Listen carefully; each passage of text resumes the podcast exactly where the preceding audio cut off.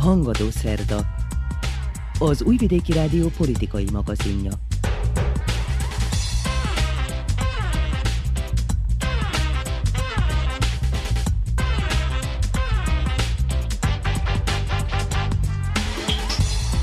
Köszöntöm a hallgatókat, Dani Zsolt vagyok. Az európai vezetők továbbra is arra próbálják rávenni Belgrádot, hogy csatlakozzon az Oroszország elleni szankciókhoz, kiemelve, hogy Szerbia uniós csatlakozása nem folytatódhat a közös külpolitikához való igazodás nélkül. Néhány térségbeli kormány képviselője ugyanakkor a felzárkózás újabb, a tagjelöltek számára kedvezőbb módozatait javasolta a tagállamoknak. Műsorunkban ezen kívül összefoglalót hallhatnak a VMDK tisztújító közgyűléséről, külpolitikai rovatunkban pedig a kínai űrprogram új mérföldkövét és annak globális szerepét tekintjük át. Egyebek között ezek lesznek témáink, ha tehetik, tartsanak velünk.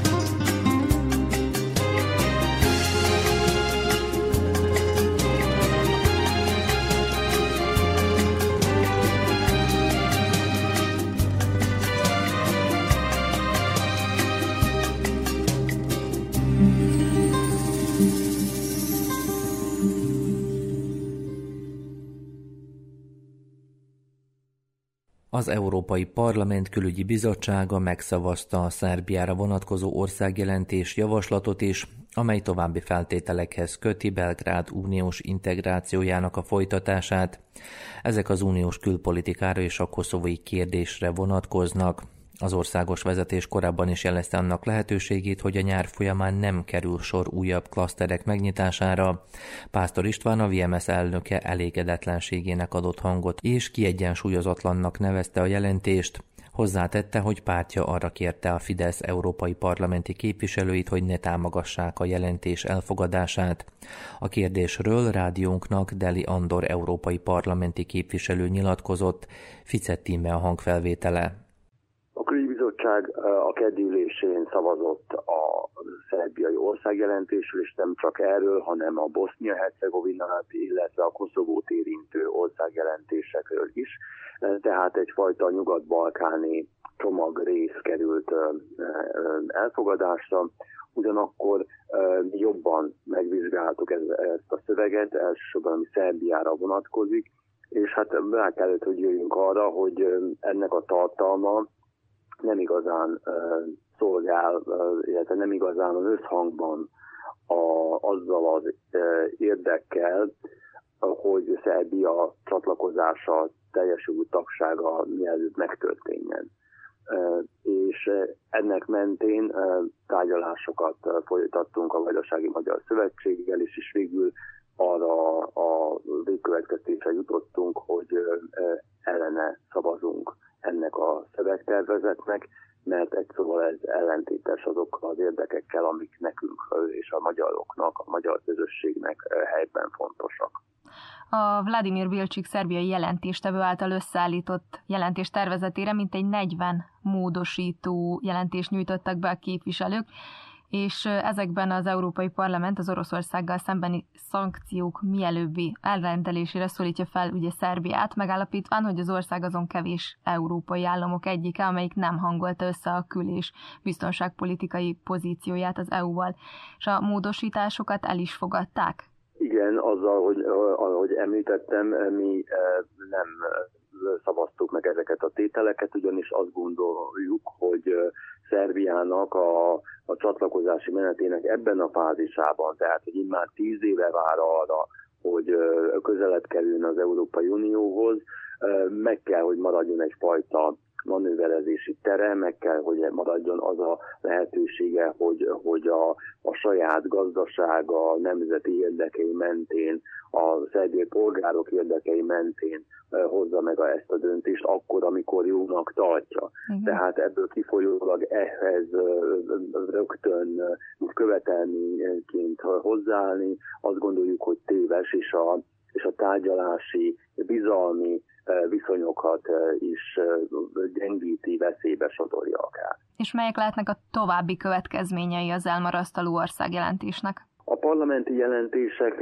nem rendelkeznek kötelező hatállyal, ugyanakkor hát, mint a parlamenti jelentések, rezolúciók általában véve van egyfajta politikai súlyuk, politikai jelentőségük, és hát ez miatt is volt számunkra is fontos, hogy egyértelműsítsük azt, hogy mi nem értünk egyet ezzel a vonallal, amit az Európai Parlament vitt ebben a témakörben, ugyanis azt gondolom, hogy az Európai Parlamentnek, ami a bővítési témakört illeti, elsősorban a folyamatot segítenie kell. Elsősorban meg kell, hogy támogassa azokat a törekvéseket, amik ezeket a tárgyalásokat előbbre viszik.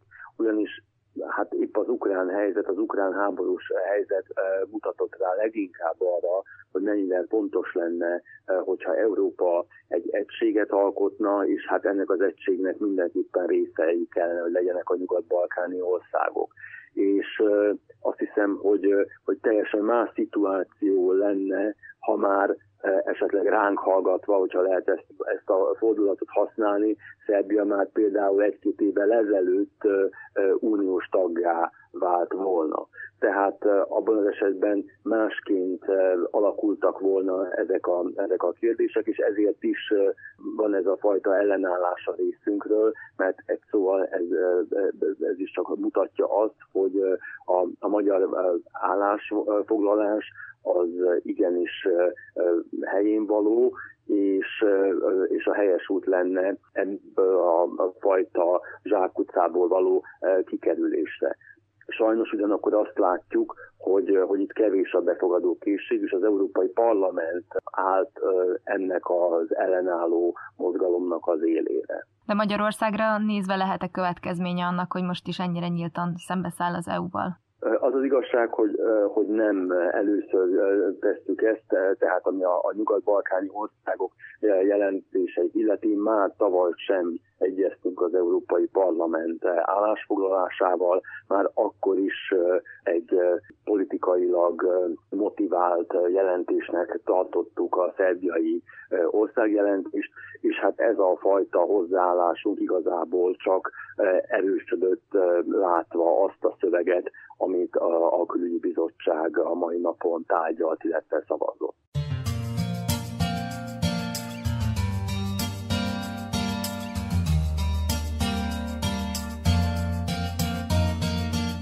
Szép, gyönyörű, szép, gyönyörű, szép, hogy élsz. Gyönyörű a kép, gyönyörű, szép, gyönyörű, szép, hogy újra élünk. Gyönyörű a fény, hogy nem kell félnünk együtt, ha megtalált útról nem kell letérnünk.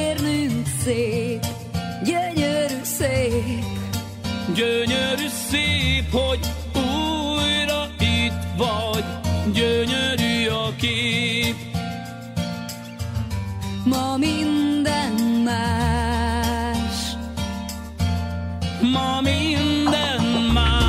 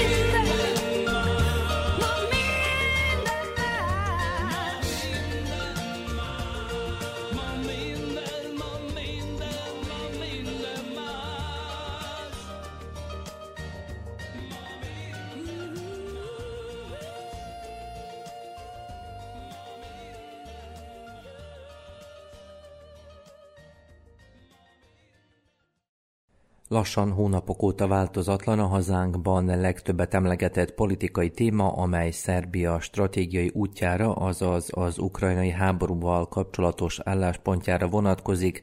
A nyugati politikusok sora továbbra is számos módon próbálja elérni, hogy Belgrád vezessen be szankciókat Moszkva ellen.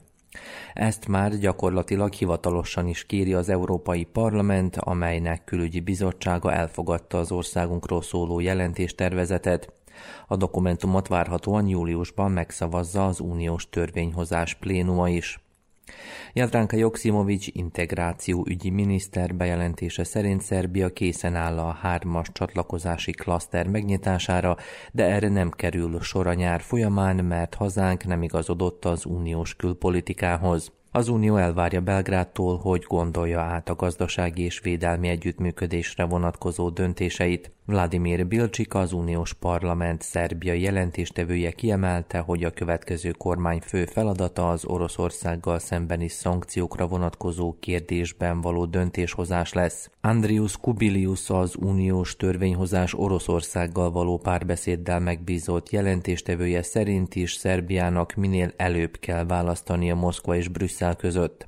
Alexander Vucic államfőt legutóbb erről Olaf Scholz német kancellár próbálta meggyőzni. Vucic szerint Scholz belgrádi látogatása alkalmával éles módon közölte precíz elvárásait. Ugyanakkor új lendületet hozhat a térségnek, hiszen hajlandó meghallgatni partnereinek álláspontját, mondta. A német vezető látogatásával kapcsolatban több szakértői vélemény is született. Egyes elemzők szerint Vucic elnök erős tárgyalófélként mutatta be magát Scholzzal szemben, hozzátéve, hogy a német politikusnak a gyakorlatban kevés olyan eszköz áll a rendelkezésére, amellyel nyomást gyakorolhatna Belgrádra. Elemzők kedvezőnek tekintik a találkozót, amelyen meglátásuk szerint nem hangzott el semmi új, ami megváltoztatta volna Szerbia jelenlegi külpolitikáját.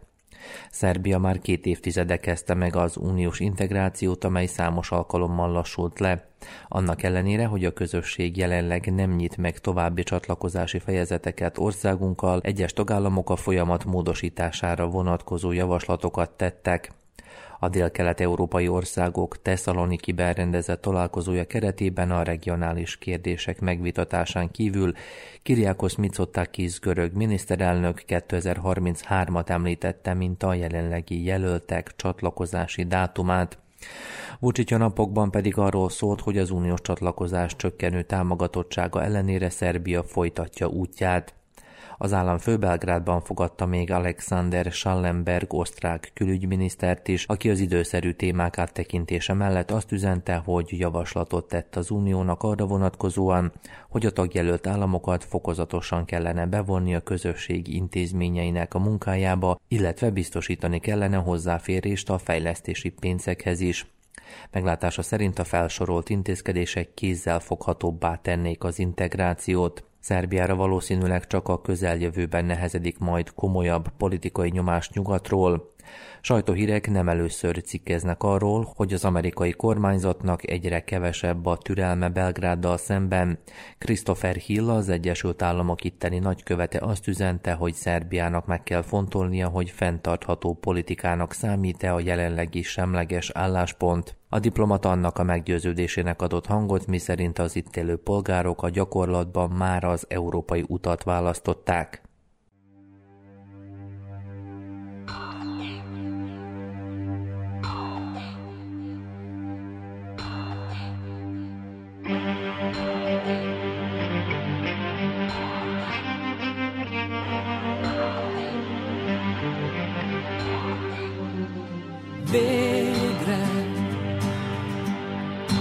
Most, hogy végre látlak, van kire gondolnom végre, és ha meg nem is kívánlak, azért lesz mire álmodnom, eszembe jutsz, és elénekellek, szóvá teszlek, újjá teremtelek.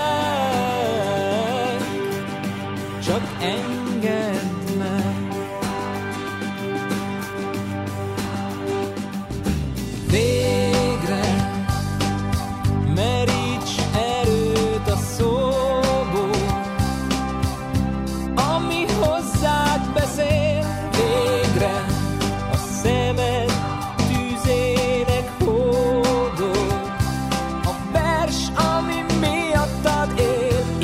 lettél múzsa, így köt majd gúzsba. Egyetlen dallam, hogy végre szabad legyél, hogy többé ne félj, hogy többé ne félj. Nem kell, hogy észrevedd, mert meg sem értheted. Nem látja szép szemed, hogy az átod alól végre feloldoztál. Zavartam, felnevetsz, örülsz, hogy itt lehetsz. Engem nem gyűlölsz, nem szeretsz, de az átod alól végre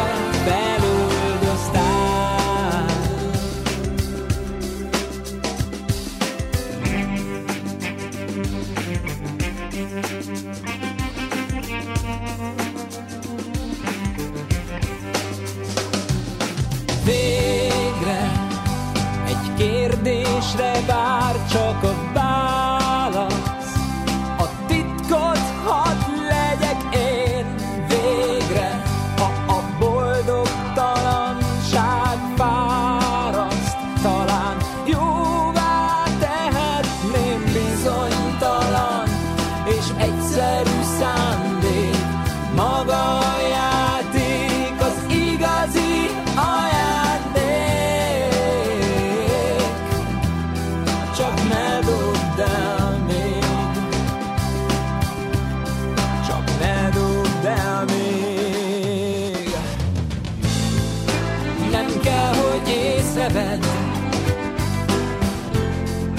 Mert meg sem értheted, nem látja szép szemed, hogy az átod alól végre feloldoztál. Zavartan, felnevetsz, örülsz, hogy itt lehetsz. Engem nem gyűlölsz, nem szeretsz, de az átok alól végre feloldoztál.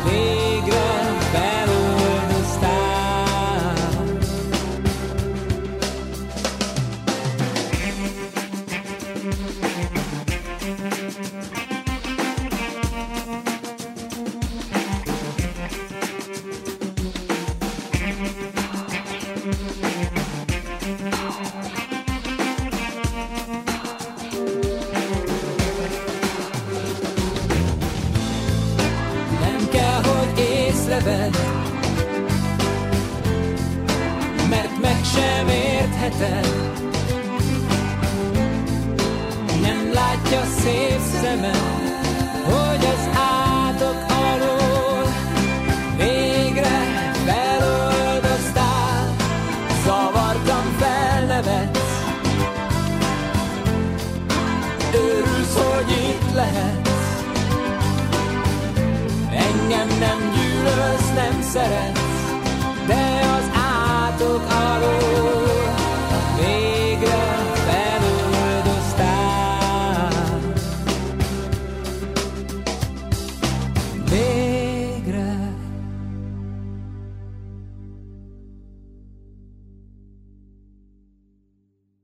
Az Európai Unióban nincs helye olyan országoknak, amelyek nem ismerik el egymás függetlenségét, fogalmazott Olaf Scholz német kancellár Pristinában.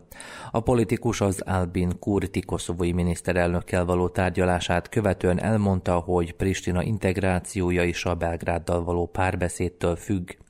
Mindkét félnek az unió közvetítésével zajló dialógus keretében kell közelednie egymás felé, húzta alá Scholz.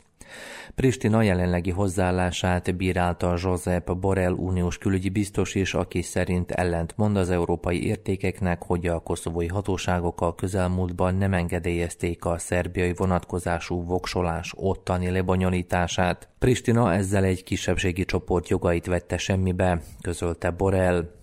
Az uniós törekvésekkel szemben viszont az a többször is kiemelt tény áll, miszerint Belgrád és Pristina párbeszédében az előrehaladást szinte szabályos időközönként ássa alá egy múltból fennmaradt nyitott kérdés.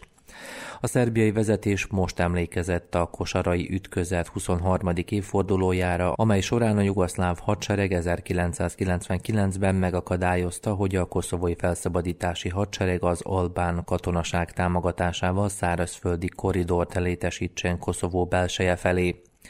A szerbiai vezetés megkoszorúzta az ütközetben elhunytak emlékművét, és azt üzente, hogy a csatában az országa történelmi területein élő nemzettársaik mellett a szabadságot, a tisztességet és az igazságot védte. A kormány Koszovó ügyi irodája az amerikai külügyi tárca illetékeseivel való tárgyalásain közben azzal vádolta a pristinai vezetést, hogy aláássa a kiegyezés minden formáját.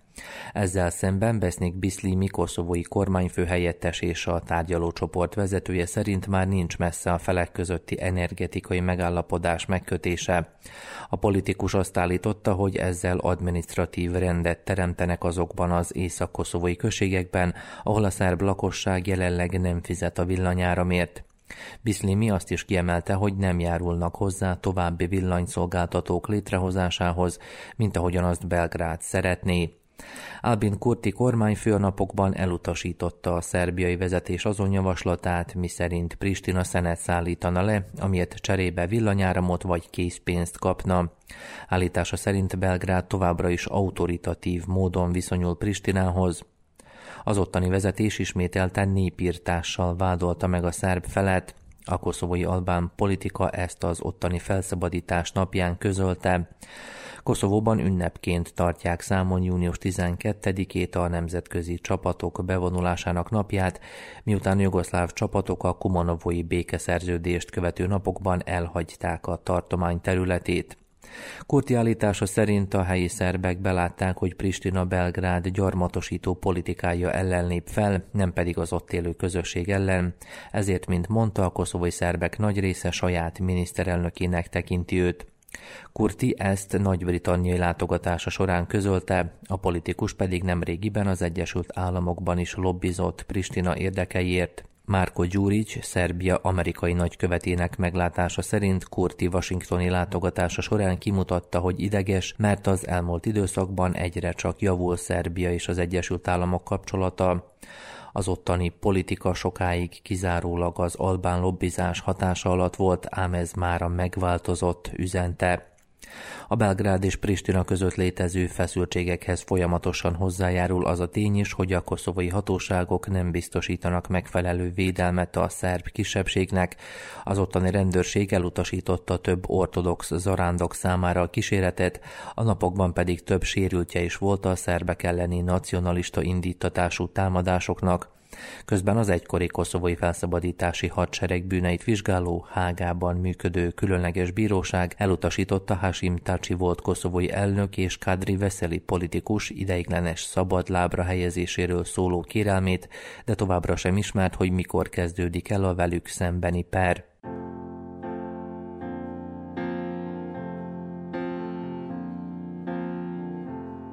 Hova mész? Hova futsz? Mondd, hogy jó reggelt. Ölelj át a világ, épp hogy életre kelt. Az, aki szép, az reggel is szép, amikor ébred, még ha össze is gyűrte az ágy, alakul még az igazi kép.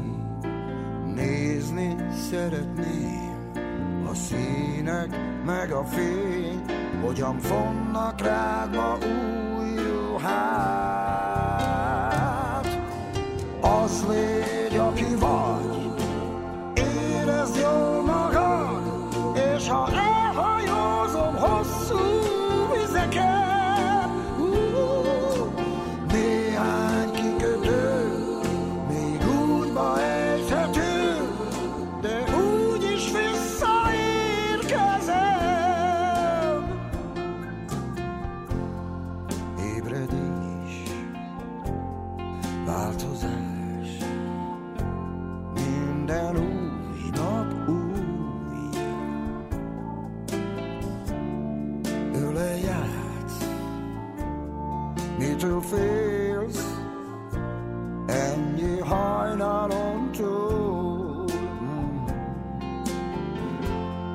az, aki szép, az reggeli szép,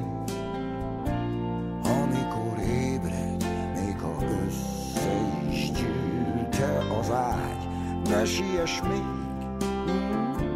ne siess úgy, mondok valamit, a tükröm hazudik, nehogy elhiggy, hogyha másnak lát.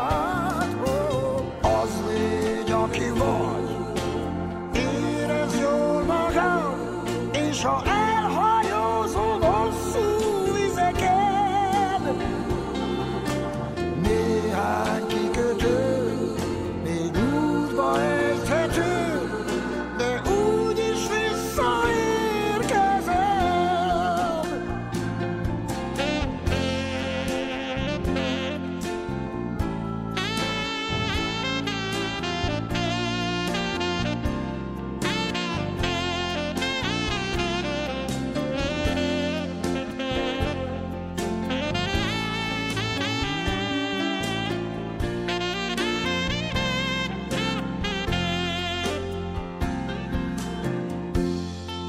szép, az reggel is szép, amikor ébred, még ha össze is gyűlte az ágy. Ne siess még, ne siess úgy, mondok valamit, a tükröm hazudik, nehogy elhidd, hogyha másnak lát. Az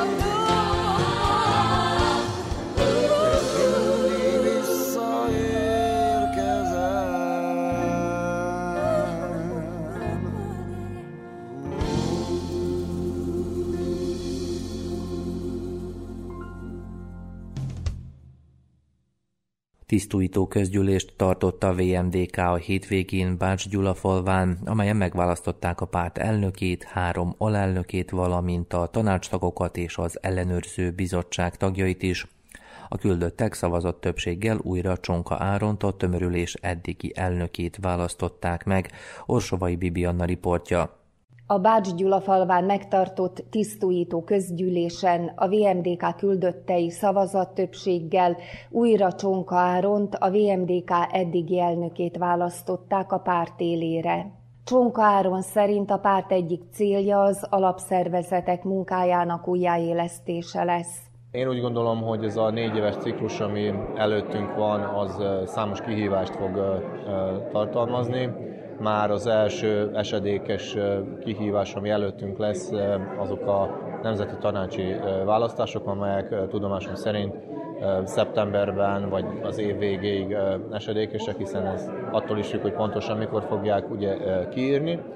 Valamint számítunk arra, hogy egy népszámlálás is azért jelen lesz ebben az évben, amit a Covid miatt ugye elodáztak, és ebben is szeretnénk erőteljesebben részt venni, hiszen magyarnak lenni mindig jó, és mi ezt mondjuk, hogy akkor is a népszavazás alkalmával, hogy mindenki büszkén vállalja fel a nemzetiségét, és a népszámlálás alkalmával vallja magát ugye magyarnak.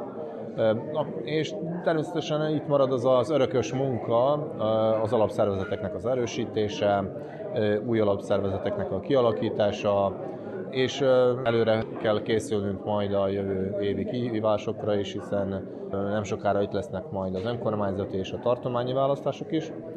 Ennek érdekében megpróbáljuk úgy a technikai, úgy pedig az emberi állományt is felkészíteni arra, hogy ezeket az akadályokat sikeresen tudjuk venni.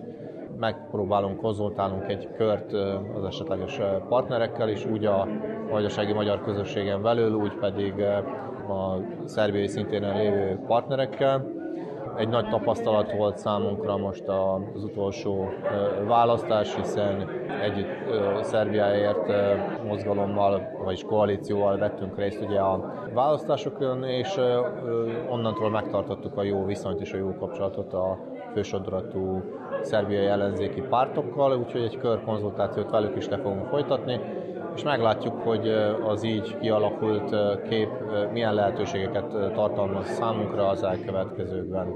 Én bizakodó vagyok, és azt gondolom, hogy a vajdasági magyarságnak szüksége van ebben a pillanatban leginkább egy olyan pártra, egy olyan szervezetre, amely következetesen kiáll a vajdasági magyarság ügyei mellett, és nem rodjan meg, vagy nem adja be a gerincét a kormányzati szerepvállalás miatt, hanem következetesen kiáll a vajdasági magyarság ügyei mellett. A VMDK három alelnöke továbbra is Tari István, Horváth Ódri Márta és Hangya István lesz. Tari István a magyarság legnagyobb gondjának, a népesség előregedését nevezte. Hát ennek a szervezetnek a jelenlegi helyzete az szükségszerűen a délvidéki magyarságnak a helyzetéhez illeszkedik. A délvidéki magyarság helyzete pedig hát ebben a pillanatban elég nyomasztó, ugyanis iszonyan előregettünk, de nem csak mi öregettünk el, hanem tulajdonképpen a Kárpát-medencei magyarság összes baja ebből adódik, hogy előregedett. Tehát föl kellene fiatalodnunk, mert az az erő, ami tulajdonképpen az életerőt jelenti, az a fiatalságból jön.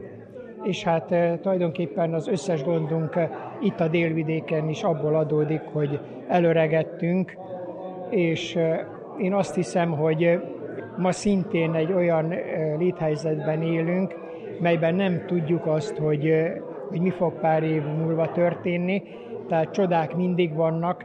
Mi nem a csodavárásra akarunk berendezkedni, annak idején sem azért maradtunk itt, azt gondoltuk akkor és ma is azt szeretnénk tudatosítani, hogy azokkal együtt, akik itt maradtak, azokkal együtt próbáljuk meg azokat az értékeket képviselni, amelyek igazi értékek, tehát amelyek nem a pillanat által generált, pillanatnyi politikai helyzet által generált értékek.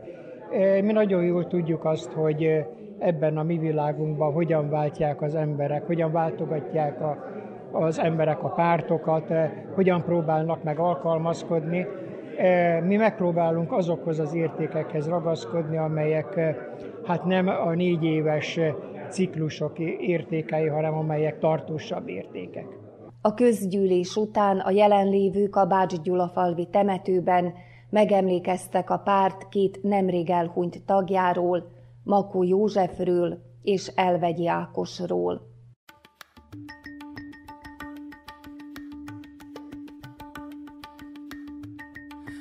Azt hiszed, nem hallom, hasad a légballon, zuhanunk, hazudunk, lebukunk, feladom, mert azt hiszed, nem hallom.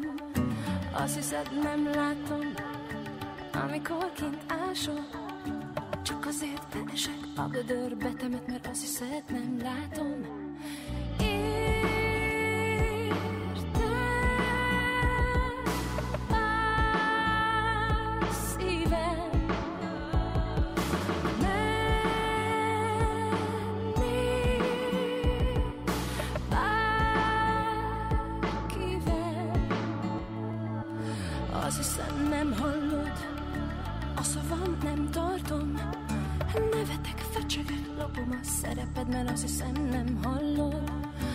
Azt hiszem, nem látod, kiköpöm, megrágom, Menekülsz, idejössz, tudom ám belekötsz, az hiszem nem látod.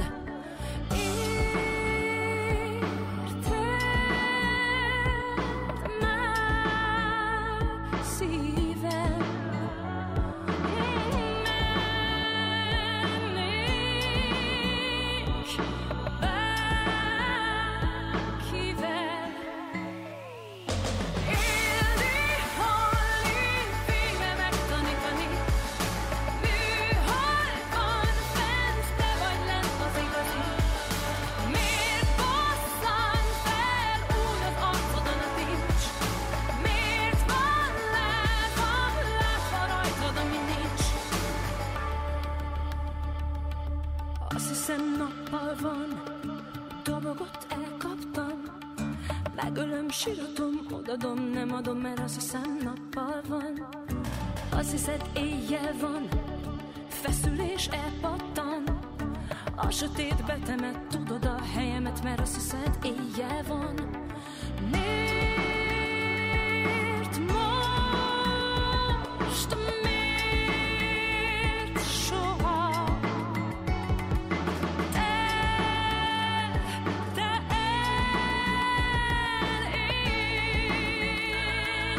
oda. Élni, halni, végre megtanítani,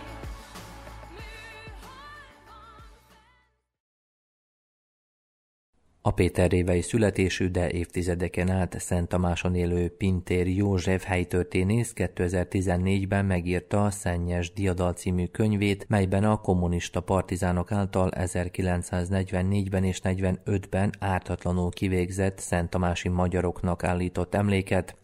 A minap megjelent a szülőfaluját a II. Világháború végén ért atrocitásokról szóló kötet. Ebben 35 visszaemlékezőt szólaltat meg a 86 éves szerző. Pintér Józseffel Ternovácz István beszélgetett a korabeli Péter révei történésekről. Kezdjük a beszélgetést a könyv címével és a címével. És megszólalnak a szülőföld sebei. Utána a cím, ha ezek elhallgatnak, a kövek fognak kiabálni. 78 év múlt el a tömeges magyarírtás óta. Már a kivégzettek hozzátartozóinak, leszármazottainak a többsége is meghalt. Hogy sikerült megbízható adatokhoz jutni? Köszönve az akkori Péter révei plébánosnak megkaptam a születési anyakönyveket, a halotti anyakönyveket, átnéztem az egészet. Hát az is hosszabb ideig tartott, mert 894-től vannak meg ott az anyakönyvek. Többit már átvitték a levéltárakba. Ugyanez a helyzet az anyakönyvvezetőnél is. Hát annak is köszönet jár, hogy nagy segítséget nyújtott szintén a születési meg a halotti anyakönyvek kutatásában. És ott még be voltak jegyezve a bíróság lakoltá nyilvánítottak is. Ez jó, mert nagyon sok helyütt vajdaságban nem kerülhettek be a halotti anyakönyvekbe ezek az adatok. Ott be vannak jegyezve, és hát egy kicsit büszke is voltam az eredményre, mert a Patrióta civil szervezetnél egy méltatásomba megjegyzés történt, hogy a délvidéken több hasonló témájú monográfia megjelent, de csak az enyém tartalmazza a gyilkosok nevét, adatait. Ez hogy sikerült összeírni? Úgy, hogy kaptam egy partizán írótól származó könyvet, Péter révei forradalmi eseményekről, és ott felsorolja név szerint az embereket, akik voltak abban az időben a helyőrség tagjai, akik végezték, meg a helybéli szerbek közül, akik benne voltak azokban a bizottságokban, akik alapította meg, hogy háborús bűnös. De csak valakire haragudott valaki, akkor az háborús bűnös volt, és úgy is lett bejelezve. És hányan vesztek el 1944 őszén, 1945 telén? Hát a tanúsítások szerint 360. De hát nem csak ez a vesztesség. vesztesség még az is, akik a háborúba elvesztek, akik magyar időbe belettek sorozva, és kivitték a frontra őket. A munkaszolgálatosok abban az időben nagyon sokan, amikor az orosz katyusák ugatása áthallatszott már a Tiszán, kocsira ültek és elmenekültek, ezek sokkal többen, de a 360-tól is több van, mert 7 évtized után kérdezgettem ki az ottani lakosokat, és hát nem csoda, hogyha minden adat nem maradt meg az emlékezetekből, nem 360 volt a kivégzettek, hanem több is. És hát egy nagyon furcsa temetkezési hely volt. A leventék és a honvédok készülve a román átugrás után, a németek bánátfeladása után készültek a védelemre, és a Tisza parton lövészárkokat ástak végig a Komptól fölfelé, északra, Mól felé. Ezekben lőtték bele az áldozatokat? Oda, és az egyik tanú az mondta, hogy 360-at kivégeztek, meg még 360 már be volt gyűjtve, meg kínozva, amikor megjelent a kiskapitány néven ismert orosz tiszt, és azt mondta, hogy mi felszabadítónak jöttünk, nem gyilkolni, és ezeket hazaengedte. De akkorra már a Péterrévei plébánost is kivégezték, miután brutálisan megkínozták. A Takács plébánost még első hullámok közt elvitték Becsére, Becséről gyalog vonszolták Péterrévére. Egy szemtanú, tanító megboldogult leírása szerint levelet megkaptam az unokájától. Nagyon meg volt kínozva, de sok tanúsítással ellentétben még úgy is látszott, hogy mezítláb van, tehát nadrág se volt rajta, csak rá volt adva a reverendája. Vitték kivégzésre, de ezt mondja büszkén emelt fővel. Nem bekötött szemmel nézett szembe a puskacsövekkel. Ő országgyűlési képviselő volt Budapesten. Igen, kinevezett, már a visszacsatolt területekről kinevezett országgyűlési képviselők voltak. Hogy hívták a plébánost? Dr. Takács. Kivégezték a kántort, átfűrészelték élve a lábát, keresztvágó fűrésszel, és hát persze, hogy szenvedett az ember, a fűrészelő átszúrt a társának, lassabban húzt, látott, hogy fáj neki. Hát ilyen dolgok mentek, fiatal hölgyek megerőszakolása, amelyik ellenállt, ezt meggyilkolták. 3 ilyen meggyilkoltnak az adatait sikerült beszereznem, és az áldozatok közé van sorolva. Kivégeztek minden államilag alkalmazott magyar embert, aki a háború alatt elfogadta az alkalmazást. Volt egy asszony, aki elmondta, hogy az édesapját is előtték, kis bíró volt. Dobolt, hirdette, meg hordta az idézéseket a községházára, és megkötözve levitték a Tiszapartra. Nem mesélte soha az apja, hogy mi történt, csak később tudta meg az anyjától, hogy mellőle buktak bele lelőtt emberek a lövészárokba, vagy bele a Tiszába, a folyóba. És a szerb, akinek őtet kellett volna, hogy lelője, azt mondja, hát Ignác, te nem vagy bűnös, te csak azt csináltad, amit mondtak. Pucolj haza rögtön. Hazajött apám 3 napra, tiszta fehér hajjal. Addig sötét haja volt neki. Tehát átélte azt a kínzásokat, meg azt a lelki gyötrődést, amit át kellett élni a kivégzett társai mellett. És mi lett a tömegsírokkal? A Tisza áradáskor elönti az erdőt, tehát elöntötte a parton kiásott és betemetett tömegsírokat is. 10 évig titkolta a szülőföld, hogy mi történt ott. És a Tisza lassan az áradáskor, apadáskor mindig a kanyarba szakított le a partjába. És elmosta a tömegsírokat. És egyik alkalommal ez a kis Péternek a fia, Pálsán Rapósa, át lett küldve, az anyja átküldte Tiszántúra szőlőért a szőlőjükbe, akkor jött vissza csónakkal, hát akkor láss, egy partoldalból kimeredeznek a koponyák, az emberi csontok. Ahogy leszakadt a part, egy részét elvitte a Tisza, másik része meg partoldalból meredezett ki. Ezt egy-kettő észrevette a péterjével, lakosság és tömegével rohant oda, átkozódva, sivalkodva, sírva, hozzátartozóik elvesztése miatt is. Akadtak, akik még bizonyos hajkontyokból, pulóver részletekből fölismerni vélték a hozzátartozóikat, és egy-kettő tudomására jutott ez a hatóságnak is. A háborús bűnösöket megállapító bizottságnak az egyik vezető személyisége, később belügyi főnök Péter révén is kiment a helyszínre, de már a rendőrségre szétzavarni a népet, és összeterelték a cigányokat, meg akit elfogtak, és ők annak nézték, kiásatták a partoldalból, és beledobáltatták a Tiszába a maradék csontot, akik meredeztek még a partoldalba. Hát ez lett a tömegsír sorsa, úgy, hogy ott emlékművet a helyszínen állítani nem lehet. Hát dicséretére váljon egy későbbi plébánosnak, meg két-három embernek, akiknek a hozzátartozóját kivégezték. És a temetőben állítottak egy emlékművet? Ezek összegyűjtötték a neveket, de hát nem sikerült nekik csak 70-valahányat összegyűjteni, és a plébános akkor megrendülte az emléktáblát, meg kópjafát állítottak a temetőbe a halottas ház előtt. Úgyhogy ott róják le a kegyeletüket most a hozzátartozók, Péter révei atrocitások áldozatai előtt. Ezt a munkát sikerült befejezni, vagy hagy kívánnivalót maga után a kutatás, tehát lenne még mit kutatni? Én az egészségi állapotom miatt tovább nem tudok kutatni, és legnagyobb sajnálatomra abba kell hagyni.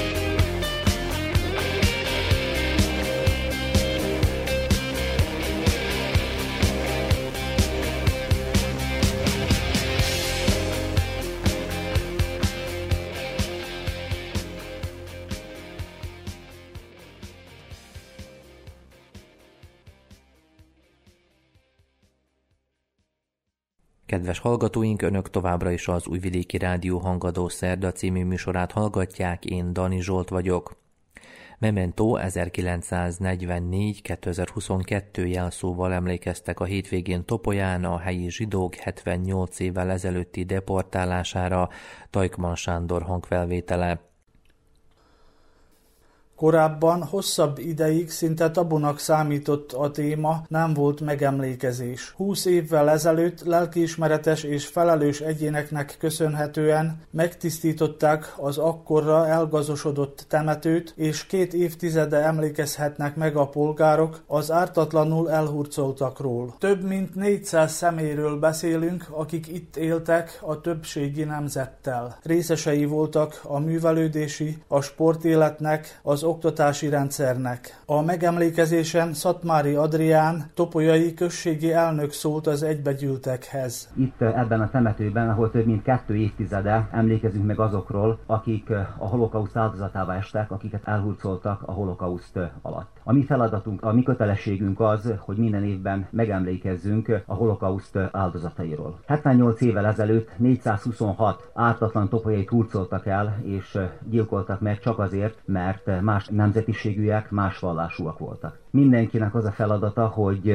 harcoljon az ilyen tettek ellen, hogy meggátoljuk ezeket az ilyen tetteket, hogy ilyen tettek soha többé ne fordulhassanak elő. Ezt követően Szakály József topolyai plébános mondott imát az elhunytakért. Majd pedig Kovács Róbert, a szabadkai zsidó hitközség képviselője előadásában hangzott el a gyászima és a kaddis. Vastag Gazsó Hargitától, Topolya község múzeumának muzeológusától az iránt érdeklődtünk, hogy miért tartják fontosnak évről évre megemlékezni. Most pár év után, a pandémia után ez az első év, hogy ismét tudnak Izraelből a holokauszt áldozatainak a családjai, a hozzátartozók eljönni, úgyhogy ez külön öröm számunkra, és ilyenkor eljönnek pár nappal korábban, ismét kicsit szívják magukba a topolyai levegőt, megbeszélgetnek velünk. Nagyon fontos nekünk ez, hiszen mint múzeum ugye a hagyatékokat gyűjtjük, a tárgyakat, a dokumentumokat, úgyhogy ezek a családok többek között azok a személyek, akik a hozzátartozóiknak az anyagát ide tudják nekünk adni. Nem egy eset volt már, hogy így hozzánk kerültek, tehát nekünk ezért is fontos a Memento, hogy ilyenkor tudunk velük találkozni élőben, és beszéltetjük őket, visszaemlékezést tartunk velük, nem csak itt, hanem diktafonra vesszük azt, amit ők még el tudnak mondani.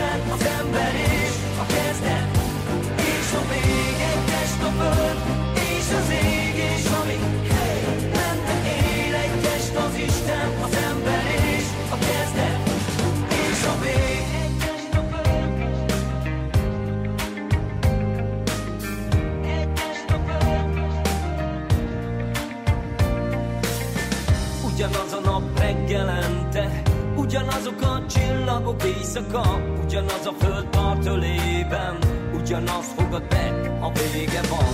Ugyanúgy te is érzel, Zsami, sírsz, nevetsz, és már mennyire messze is nézd, de mindig ugyanaz, ahol néz mindenkire. Nézd meg magad, mi az, amit látok, amit látszom, mi másban más, csak a felszín, de ugyanaz a vász, hiszen voltál, te is voltál már.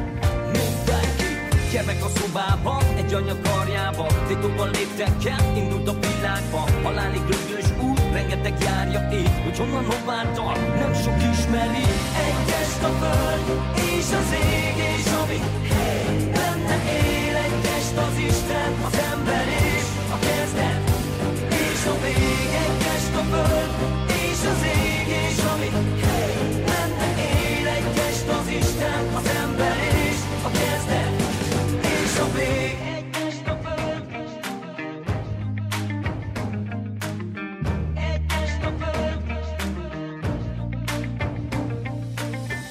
Ugyanazok a tévedések, Üldöző és üldözött lábnyoma, ugyanazok az álomképek, mint akik nem ébred fel soha. Ugyanúgy te is érzel, amíg sírsz, nevetsz, s mehetsz bárhova. Mindenből Isten néz rád, csak te nem nézel rá soha. Nézz szét, mit látod, aki tényleg lát a világban. Jársz és kitalálsz, hogy olcsó szerepeket gyengén jársz, de csak csontot ráksz. Ember a világban, sok elme zajában, titokban léptek el a halál nyomában. Ritkogor szellemek, de ezt bárki itt, ha nem is vallja be, magának ismeri. Akinek szeme van, az látja, akinek füle van, az hallja, akinek esze van, az érti, akinek szíve van, az érzi, akinek kemény, az reméli, akinek könnyű, nagy a súlya, aki kéri, az kapja, aki keresi, megtalálja. Egy test a föld, és az ég, és ami benne él. Egy test az Isten, az ember és a kezdet, és a vég. Egy test a föld, és az ég, és ami benne él. Egy test az Isten, az ember és a kezdet, és a vég. Nézd meg magad, mi az, amit látod, aki lát, csak a felszín más, de ugyanaz a váz, hiszen lettél, ami voltál már. Gyermek a szobában, egy anya karjában, titokban léptek el, indult a világba. Halálig rögtönös út, ezt mint bárki itt, mert összetartozunk, mindenki ismeri. Egy test a föld, és az ég, és ami benne él. Egy test az Isten, az ember és a kezdet, és a vég. Egy test a föld, és az ég, és ami benne él. Egy test az Isten, az ember és a kezdet, és a vég.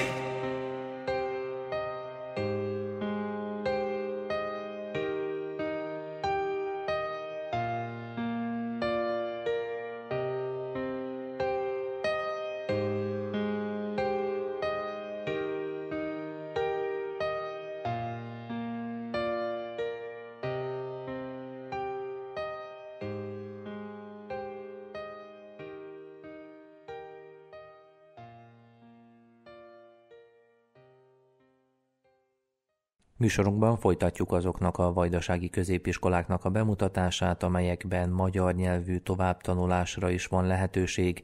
A Temerini Lukián Musicki Intézményről Móricz Éva készített összefoglalót. A Temerini Lukián Musicki középiskolában 4 éves és 3 éves szakon is lehetőségük van anyanyelvükön tovább tanulniuk a magyar ajkú diákoknak, mondja Kantár Faragó Szilvia, magyar tanárnő. Az egyik szak 4 éves képzést jelent, tűzvédelmi technikusként tanulhattok tovább, ami nem azt jelenti, hogy csak tűzoltók lehettek, hanem cégeknél is elhelyezkedhettek, mint tűzvédelmi szakemberek. A másik szakunk az autószerelői szak lesz, ez egy 3 éves képzés, és hiányszakmának számít, ami annyit jelent, hogy az iskola befejezése után rögtön munkába is állhattok, hiszen keresettek a szakmunkások. Aki nálunk tanul, biztos, hogy sok tapasztalatot szerez, hiszen a gyakorlati oktatások azok cégeknél, autószerelő műhelyekben folynak.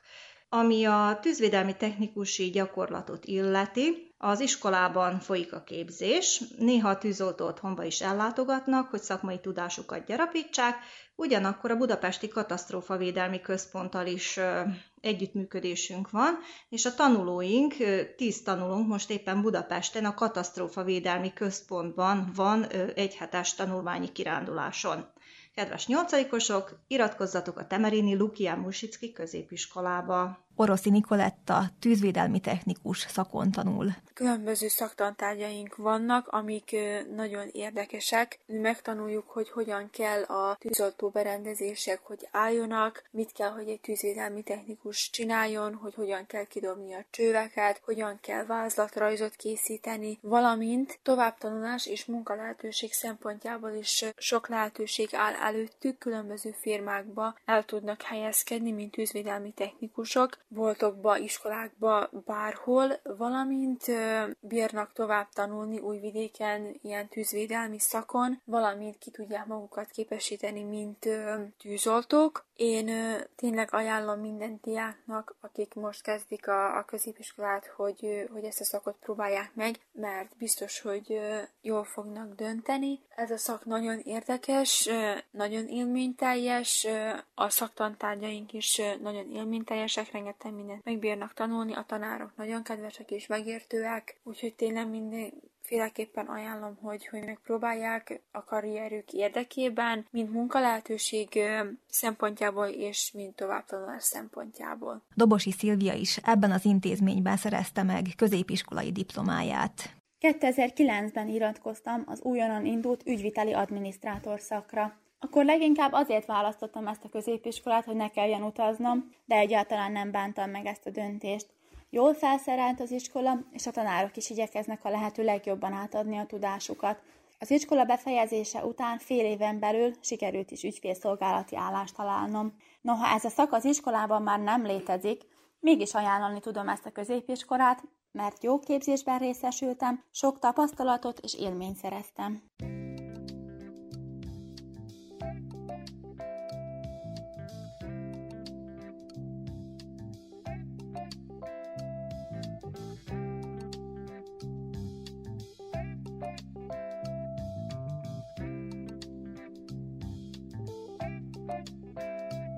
Mikor kitört végre a vakáció, zakatult a vonat, s az állomáson Rózsi néni a nagy kendővel, mosolygós szemén két nagy könnyel várt.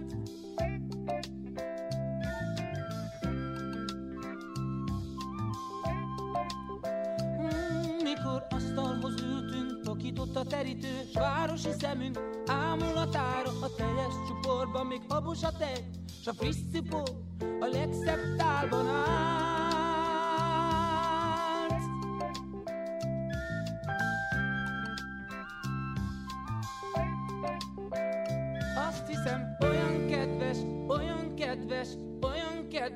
Falusi nyár, nem lesz többé már.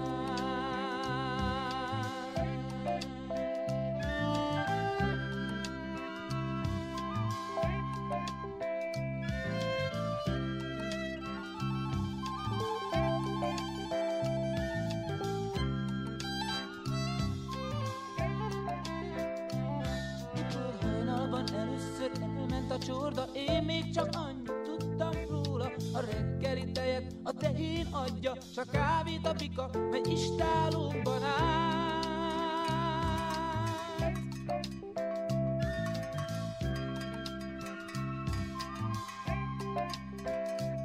Mikor mezitlábján adtunk, nem cipőben, fájt is kényes lábunk tőle, de a illatos kazal legtetején aludhattunk, fáradtságunk könnyen messze szállt.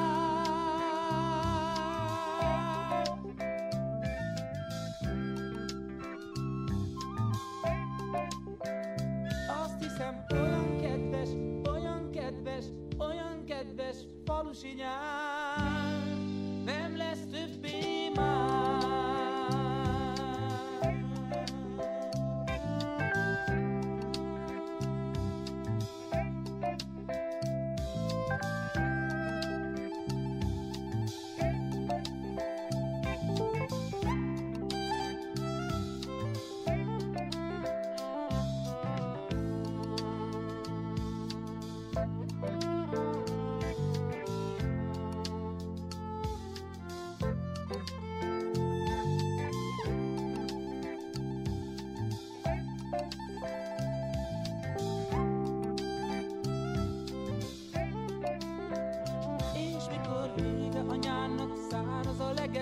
Indult a vonat, a sok integető, Rózsi néni, s a jegenye pár égbe olvad, s apró pontá vált.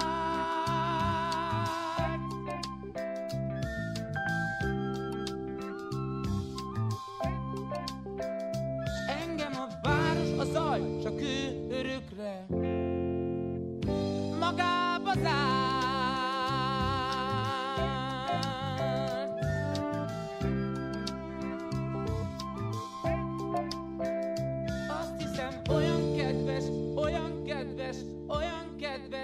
falusi nyár, nem lesz többé már.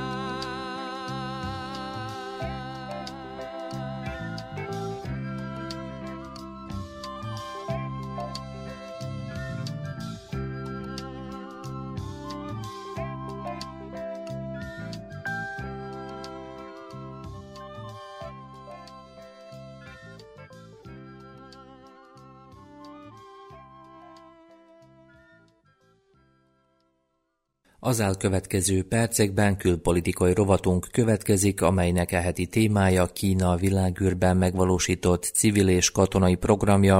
A kérdésről Márton Attila újságíró fejti ki véleményét.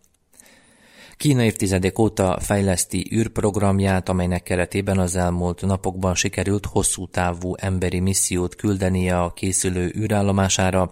Az űrkutatásnak természetesen tudományos, illetve gyakorlati, de politikai szerepe is van. Hol tart ma Peking ezen a téren?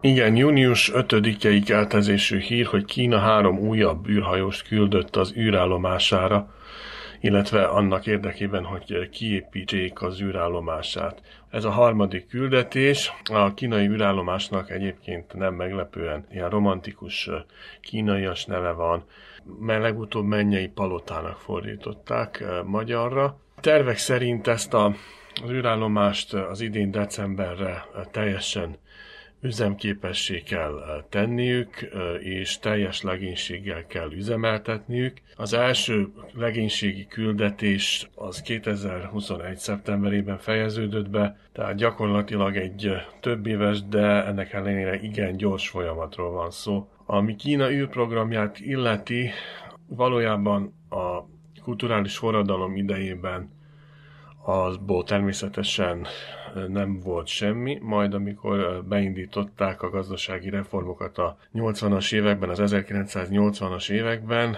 akkor gyűjtötték a pénzt és paripát ehhez az űrprogramhoz, majd 2003-ban az egész világ számára nyilvánvalóvá vált, hogy mi az, amit évtizedeken át csöndben készítettek. Akkor történt meg ugyanis az első legénységi küldetése a kínai űrprogramnak. Azóta is dollármilliárdokat fektetnek be ebbe a programba, és hát nyilvánvalóak voltak a sikereik. 2020. decemberében egy felfedező roverrel landoltak a Holdon.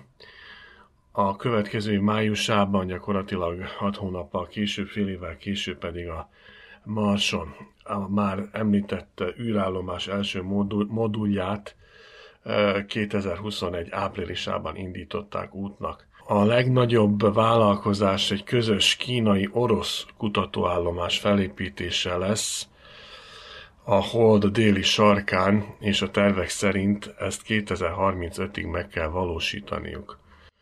Egyértelmű tehát, hogy az Egyesült Államok és Kína közötti egyre inkább erősödő és eszkalálódó a rivalizálás, azaz űrben is történik.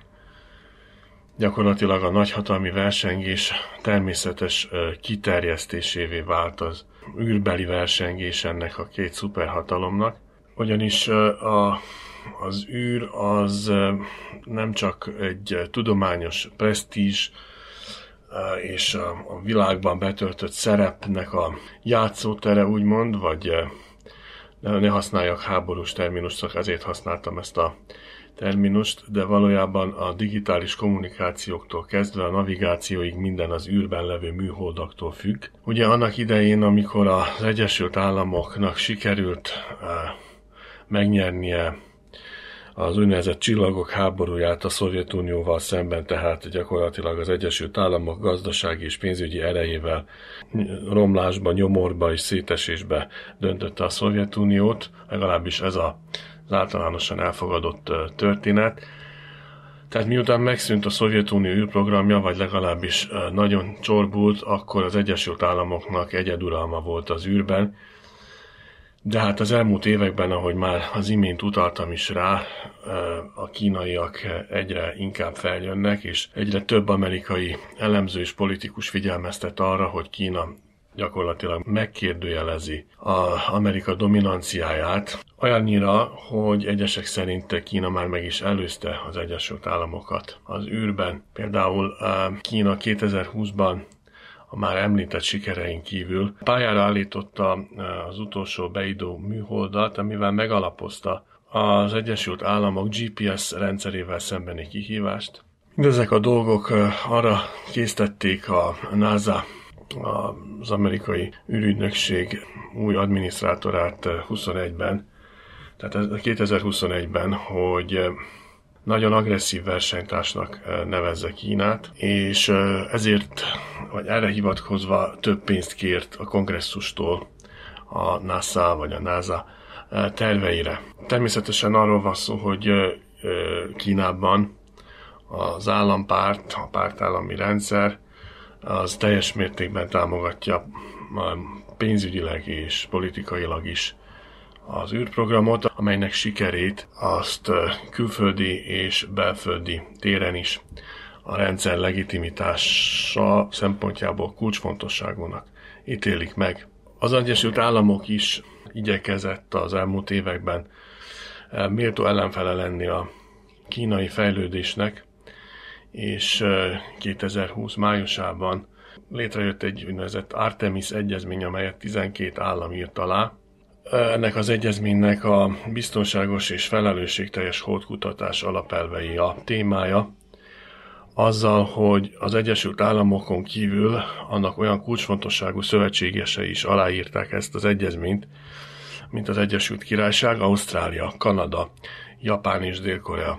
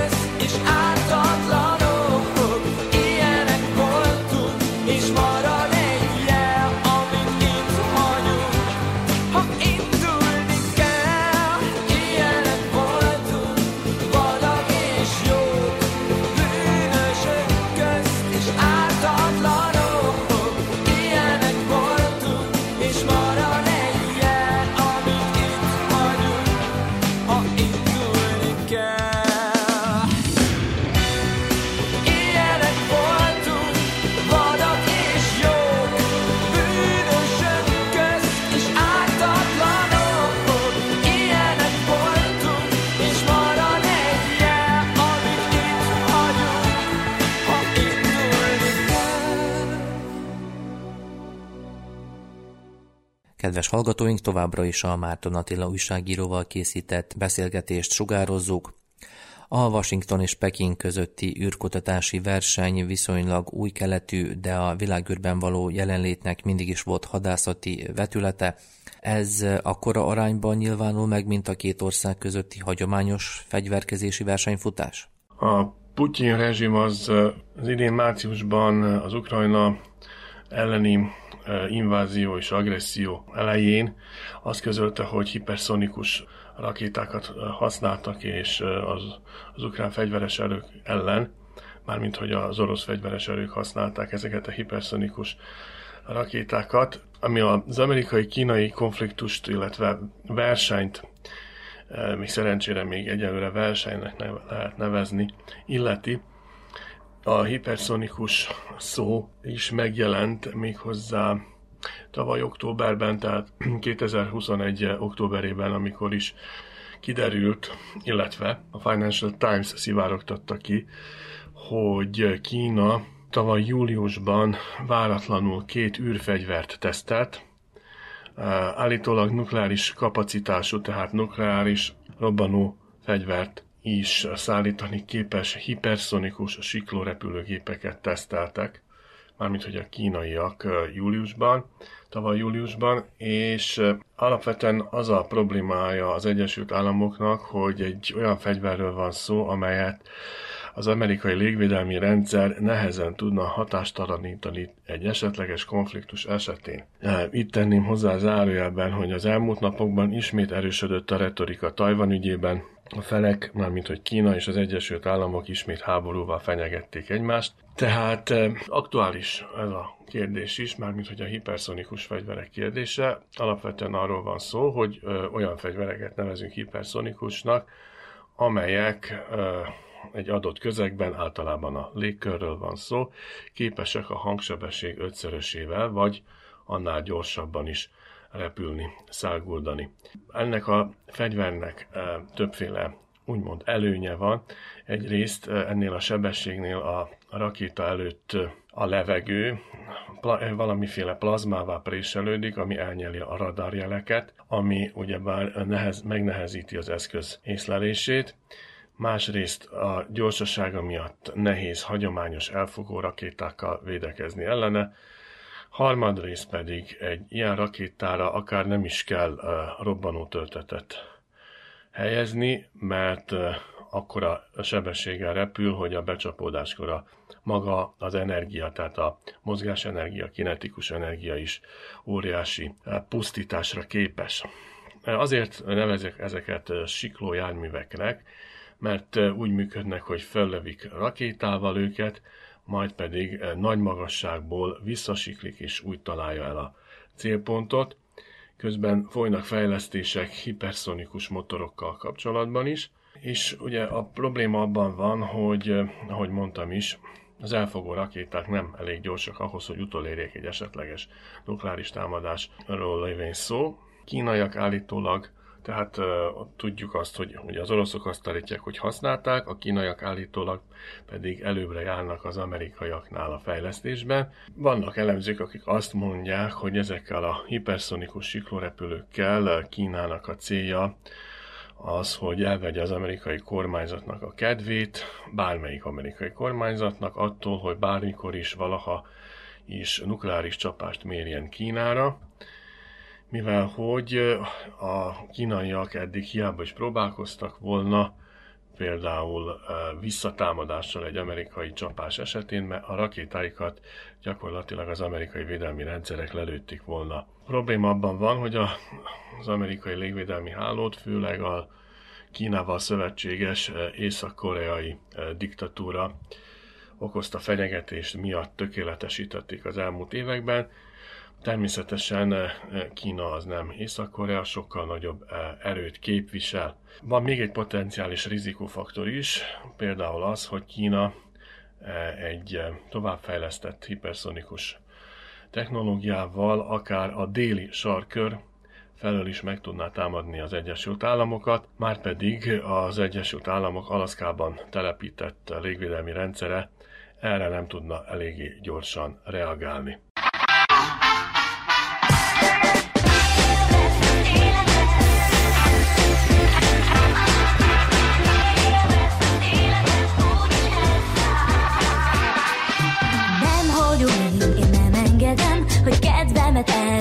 rád.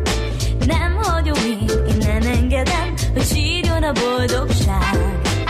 Azt rebegik, hogy sűrűsödik a felleg az égen fel. Nem hagyom én, hogy elszomorítson engem.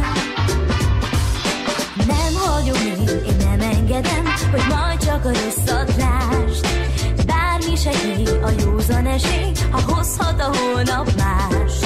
Nem hagyom én, és nem engedem, hogy bízni se próbálj már. Hosszú az út, és annyi vidámság vár. Élvezd az életed, élvezd az életed, élvezd az életed, úgyis elszáll. Nem hagyom én nem engedem, hogy győzön a bosszantás. Közepén nem túl sokat ér a kis hitű sóhajtás. Kis kavicsok és kellenek ott, hogy épül a boldogság. Nem hagyom én, hogy font zene hallgass rá.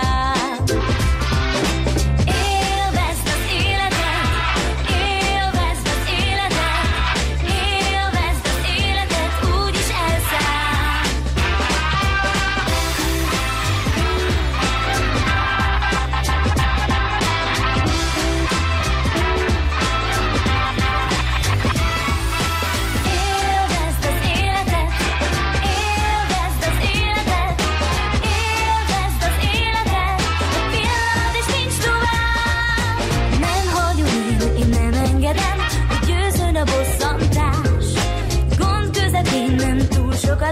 A kis hitű sóhajtás, kis kavicsok is kellenek ott, hogy épül a boldogság. Nem hagyom én, hogy pont belehallgass rá. Nem hagyom azt, hogy sírjon a boldogság. Hogy sírjon a boldogság.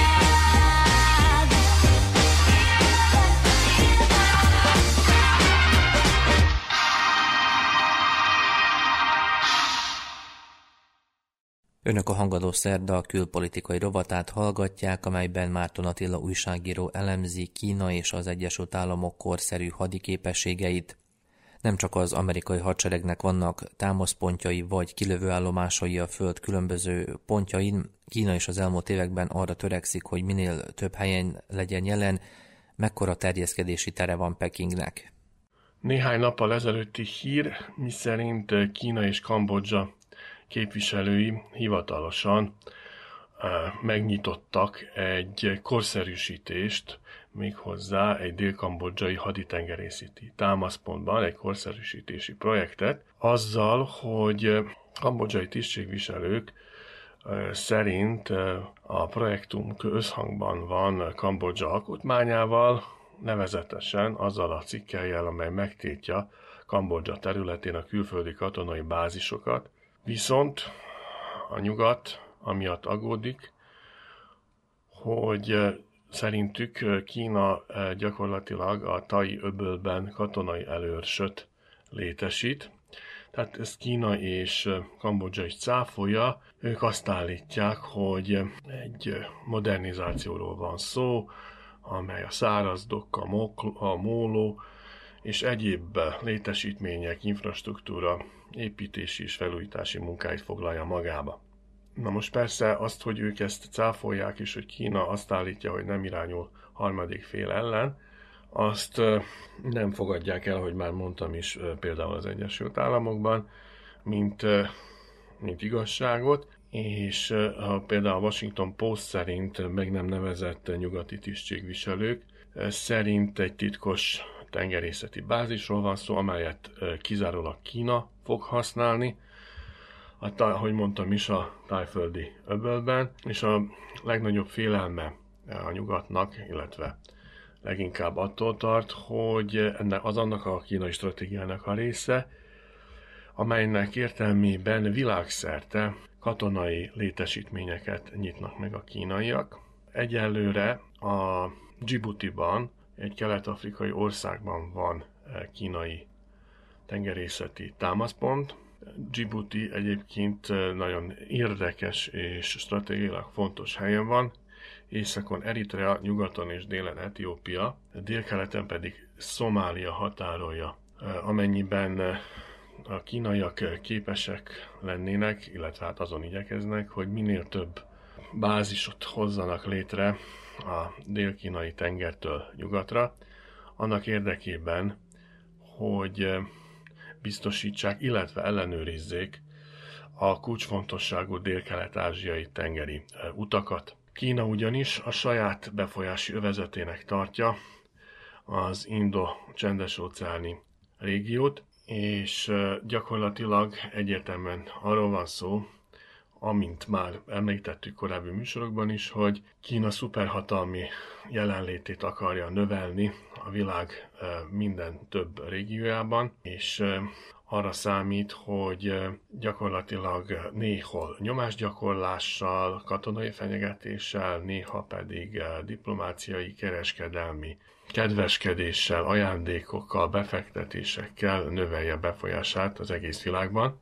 Visszatérve a kambodzsai bázisra, a Wall Street Journal még 2019-ben jelentette azt, hogy Kína titkos megállapodást írt alá Kambodzsával, amelynek értelmében az említett bázist használhatnák a kínaiak, tehát a kínai hadsereg, és hát mind a két fél már akkor ugye cáfolta, ezt mondván, hogy ezek hamis hírek, és hogy Kína csak támogatta a kambodzsai hadsereget kiképzéssel és logisztikai felszereléssel. Ennek ellenére gyakorlatilag nem hivatalos megerősítés is érkezett már Kínából arra vonatkozóan, hogy bizony ezt a bázist, ezt a kambodzsai támaszpontot használni fogják a kínai fegyveres erők.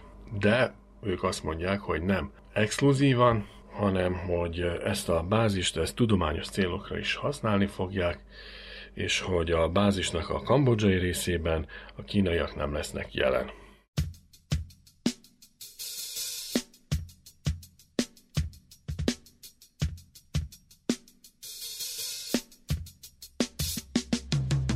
Én a szívemet adtam neked, és az árából vettünk egy labdát, és mi együtt játszottunk éveken át.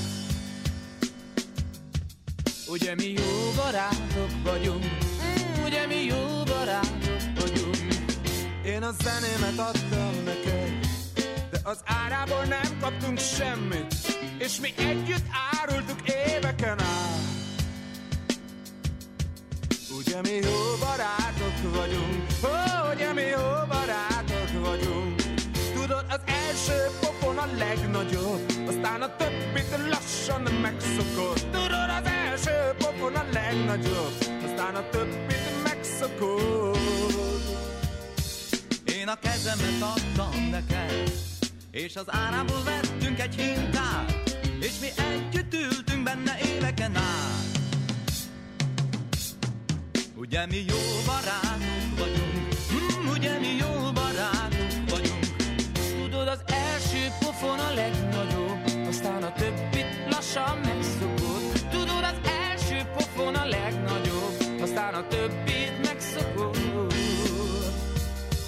Én a pénzemet adtam neked, de a pénzemért nem kaptunk semmit, és mi együtt néztük a kirakatot. Ugye mi jó barátok vagyunk, ó, ugye mi jó barátok vagyunk.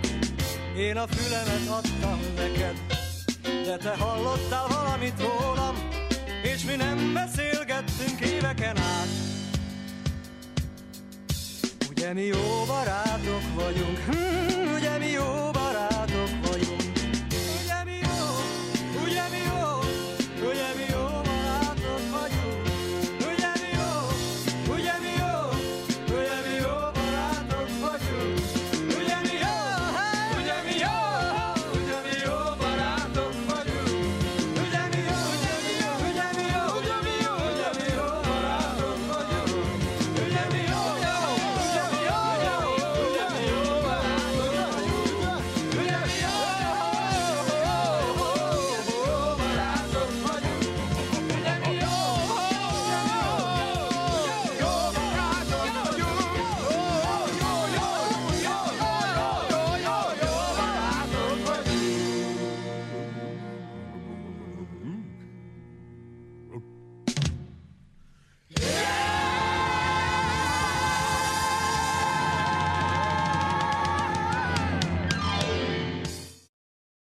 heti külpolitikai rovatunk záró részében a kínai világgazdasági tervekről kérdeztem Márton Attila elemzőt. A globális katonai jelenlét létrehozása és fenntartása kimondottan drága projektum, léteznek erre vonatkozó külön tervei Kínának.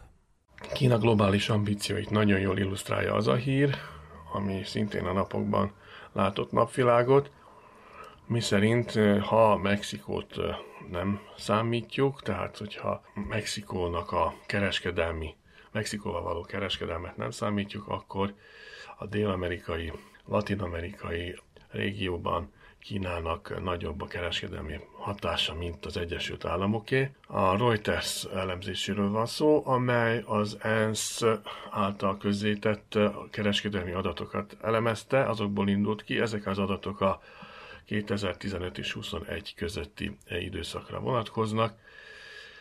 Alapvetően arról van szó, hogy Kína, mint a gabonafélék és a fémek jelentős vásárlója, többet kínál a régiónak a kereskedelem és az investíciók, tehát a beruházások terén, mint az Egyesült Államok.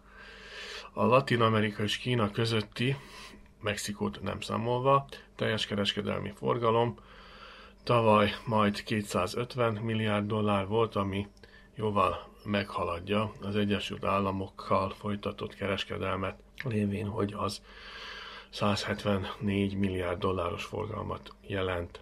Ugyanakkor, miért mondtam azt, hogy Mexikót nem számítva, mert Mexikó kereskedelmi forgalma az Egyesült Államokkal tavaly 607 milliárd dollár volt, ami jelentősen több, mint a 2015-ös nem egészen 500 milliárd dolláros, és Mexikónak a Kínával folytatott kereskedelme 110 milliárd dolláros volt tavaly, de ez is növekvő tendenciának a következménye volt.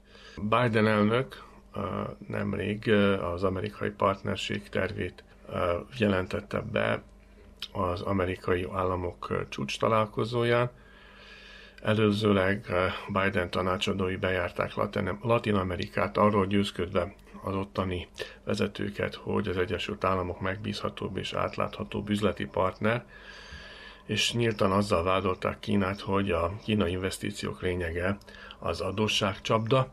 Viszont a már említett jelentés szerint egyszerűen arról van szó, hogy az amerikai tisztségviselők is névtelenül elismerik, hogy Kína készlet tenni a készpénzt az asztalra, és emiatt az amerikaiak vesztes csatát vívnak. A térségben egyre több kínai terméket vásárolnak, Kína pedig kukoricát, rezet, szójababot vesz, ami ugyebár, amikor a fémekről van szó, azoknak a sokféle technológiai felhasználásáról talán nem kellene sok szót ejteni, egyértelmű.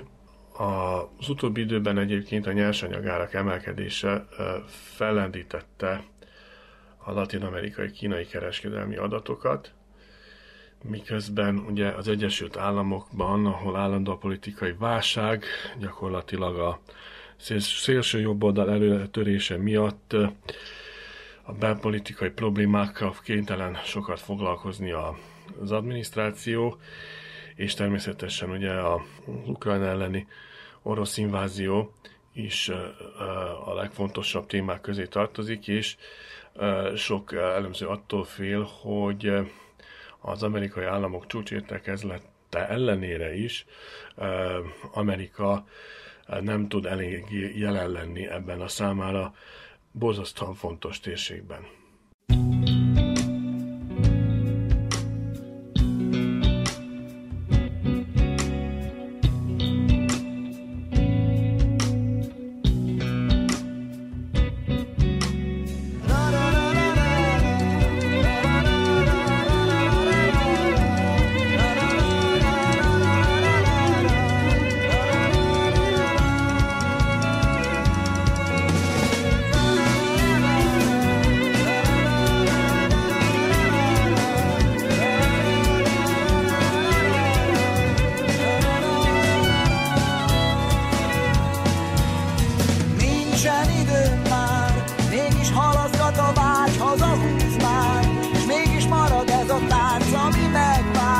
Ami enyém igazán, hogy menni kéne.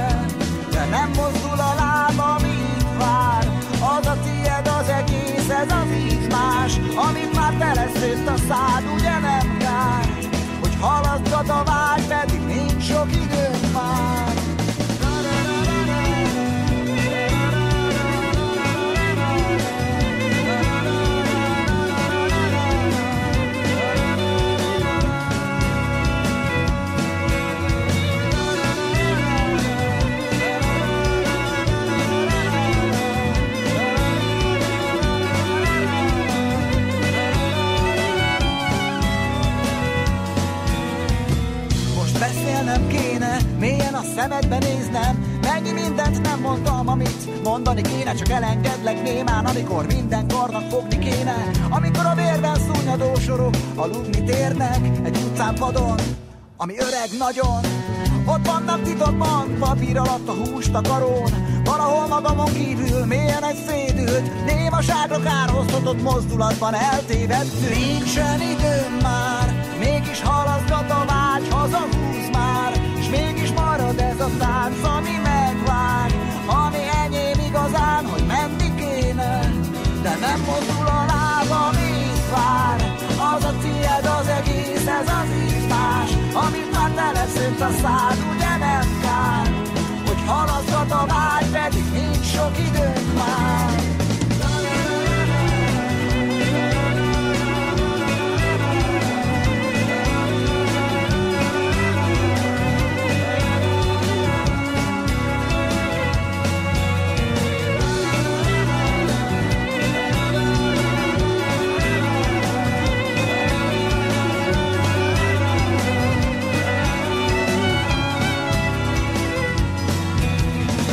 Tovább is mondanom kéne, reggelről estére térve, napokig mesélhetnék árnyék alatt a szembeszélben. Mennyi éles, szenvedélyes, meg nem várt és el nem téved, kimondatlan elveszített öröm, harag marad még meg. Nincsen időm már, mégis haladgat a vágy, hazahúz már, s mégis marad ez a tánc, ami megvár, ami enyém igazán, hogy menni kéne, de nem mozdul a lábam, itt vár.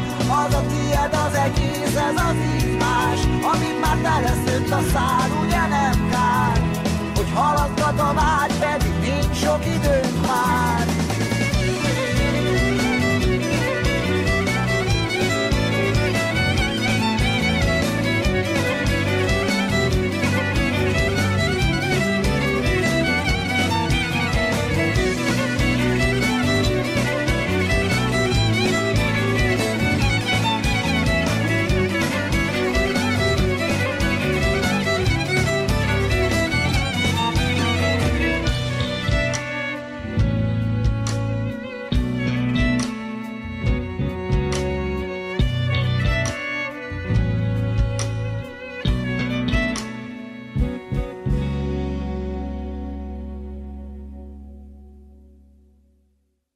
Kedves hallgatóink, műsorunk végéhez értünk, adásunk rövidített változatát a 20 órai hírek után megismételjük, de elérhető lesz internetes hangtárunkban is. A munkatársak nevében Muci Szántó Márta és Dani Zsolt köszöni megtisztelő figyelmüket.